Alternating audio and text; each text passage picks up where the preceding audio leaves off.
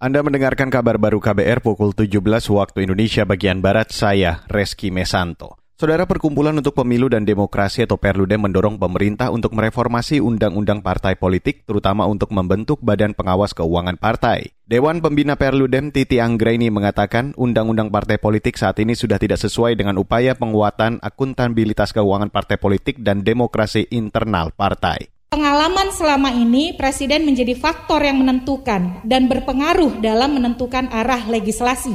Saatnya Presiden ambil peran dalam mewujudkan citanya sejak 2013, yaitu mengkonkretkan reformasi kepartaian di Indonesia melalui tadi satu revisi undang-undang partai politik, yang kedua memberikan pen, apa, penegasan terhadap institusi yang berwenang mengawasi keuangan partai politik. Dewan Pembina Perludem Titi Anggraini mengatakan ada beberapa kelemahan dalam pembuatan undang-undang partai politik. Kelemahan ini membuat tidak maksimalnya upaya memperkuat transparansi dan akuntabilitas pengelolaan keuangan partai di Indonesia. Kita beralih ke lantai bursa saudara, perdagangan saham di Bursa Efek Indonesia hari ini kembali merosot. Pada penutupan perdagangan sore ini, indeks harga saham gabungan atau IHSG ditutup melemah 73,42 poin atau 1,10 persen anjlok ke level 6.629,83. Dilansir dari data RTI Business, sebanyak 150-an saham menguat, 370 saham melemah, dan 140 lainnya stagnan. Sementara nilai transaksi perdagangan mencapai 6,12 triliun rupiah dari 10,66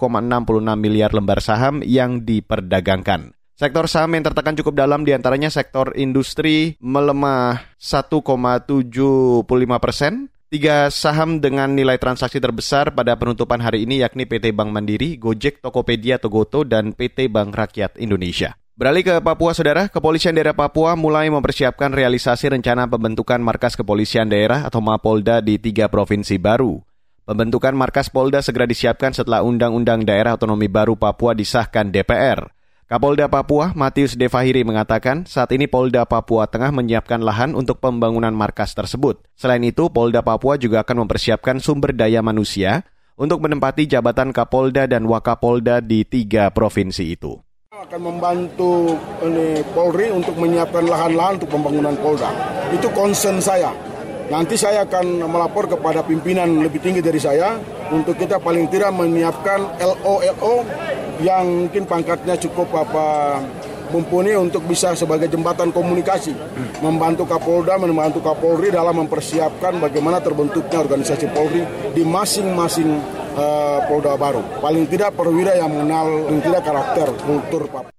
Kapolda Papua Matius Devahiri mengatakan rencananya pembangunan markas Polda baru di Papua akan dibahas bersama Kementerian Pendayagunaan Aparatur Negara dan Reformasi Birokrasi atau Kemenpan RB. Sebelumnya DPR mengesahkan tiga rancangan undang-undang pembentukan provinsi baru di Papua, yaitu Provinsi Papua Tengah, Papua Selatan, dan Papua Pegunungan. Dan saudara, demikian kabar baru saya Reski Mesanto.